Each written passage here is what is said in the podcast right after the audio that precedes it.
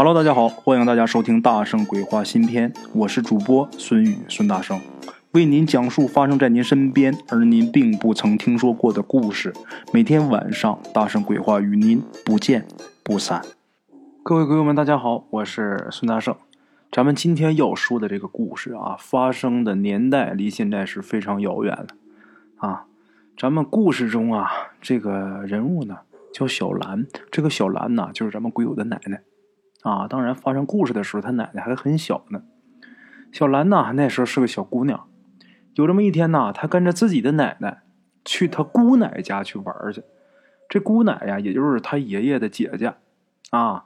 这姑奶就在旁边的这个村子啊，跟他们家相隔也就是五六里地吧，不远。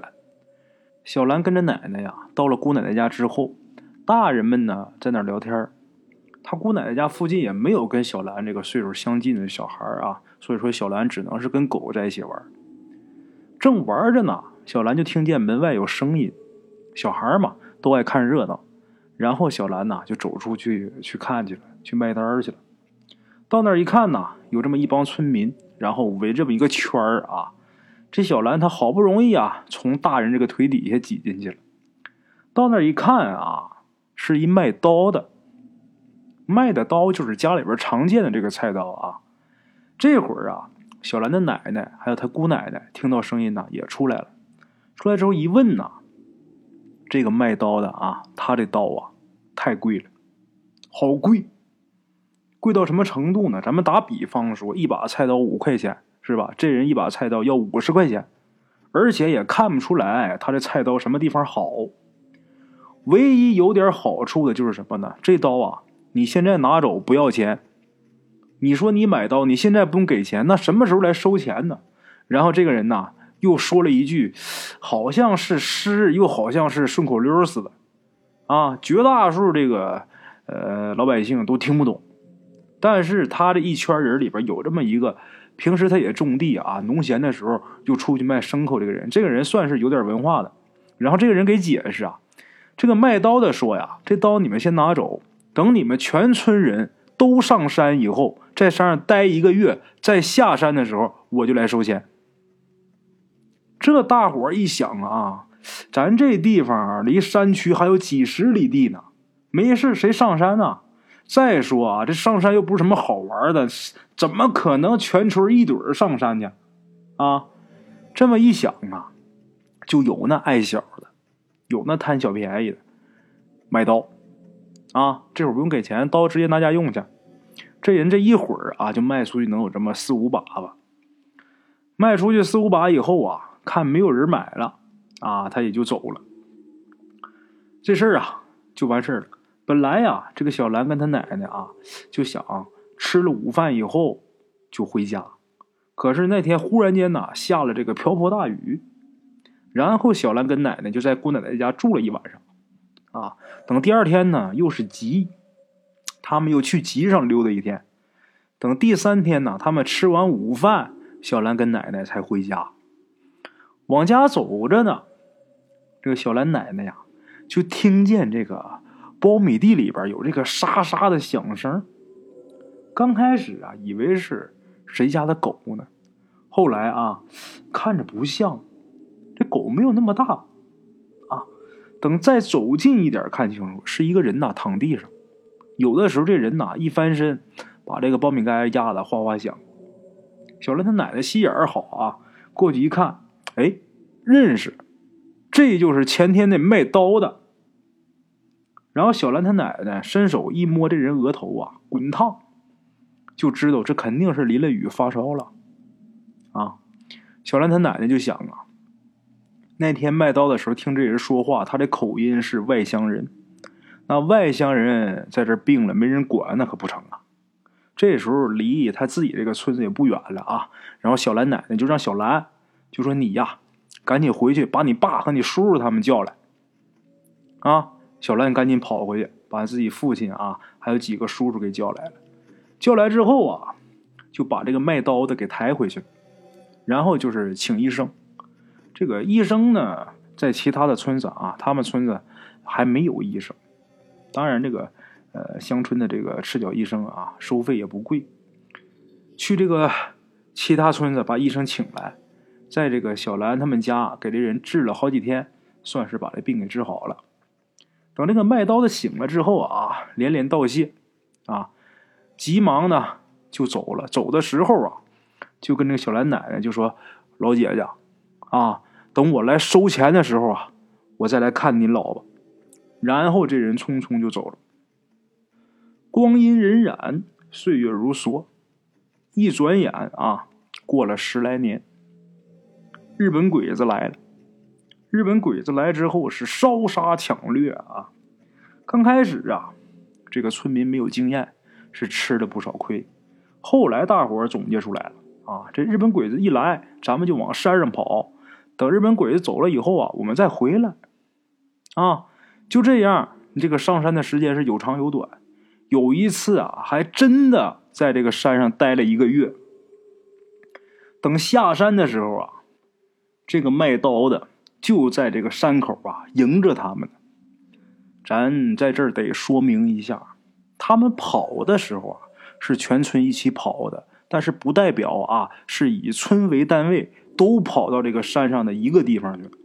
他们进了这个山以后啊，都是亲友们，就是按这个小股一起跑的，这样这个照应能多一点。所以小兰她姑奶奶，还有小兰她奶奶一家是在一起的。这些都是亲戚嘛，但是出山以后啊，虽然是有好几条路，但是日本鬼子走了，大家都不约而同的都是走最方便、最近的那条，所以啊，这个卖刀的就在那儿等，啊，各个村的买刀的人呢，他都能等着。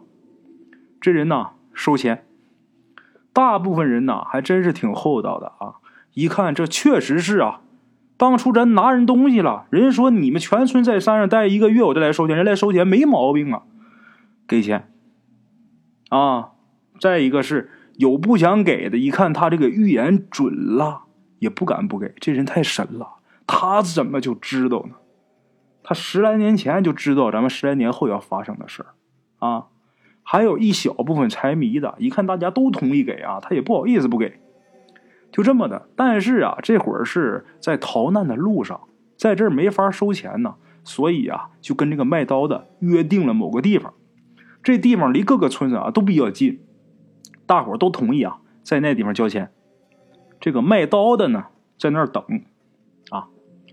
咱们小兰她奶奶还有她姑奶奶啊，他俩都没买刀。当时啊，一看这个卖刀的在那儿商量着去哪儿收钱呢。这个小兰的奶奶呀，也没有过去打扰他。虽然他曾经救过人家命啊，但是一看人现在忙，他也没过去。然后他们继续往家里边走，正走着呢，这卖刀的打后边追上来了啊！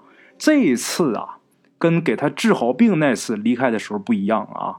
这一次这人过来就给这个小兰奶奶磕头啊，谢老姐姐救命之恩。这时候小兰她奶奶很惶恐啊。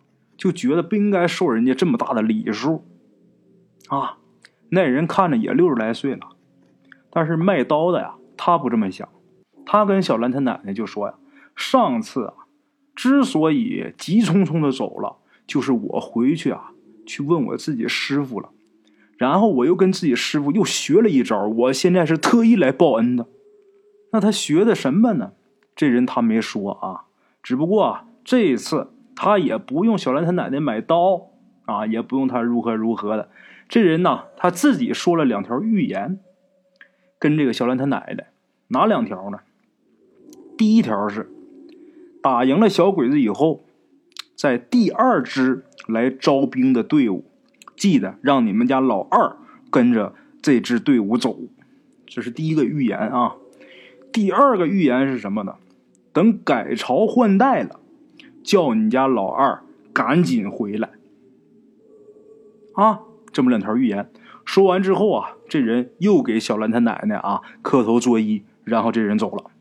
后面他再怎么收钱什么咱就不用提了啊。咱单说打赢了小日本以后啊，最先来他们那儿招兵的是国民党，第二次来招兵的是我们共产党啊，我们这个红军队伍。这个他们家这老二啊，就跟着参军了。参军以后啊，一方面是他们家老二有这个军事才能，另一方面啊，这个运气好，啊，在一九四九年的时候，他就已经升了营长了。这个营长啊，在部队里边啊，也算是不大不小的官但是在这个村里边，这些村里边的人来看，这人就是很了不起的大官了。到了四九年啊，十一开国大典呐，这个中华人民共和国成立啊，是吧？这是咱们中华人民共和国一个伟大的日子。这个中华人民共和国成立这个开国大典，那就明确的这是改朝换代的一个信号啊。这个家里边啊，就连着催促这个老二，你赶紧回来啊！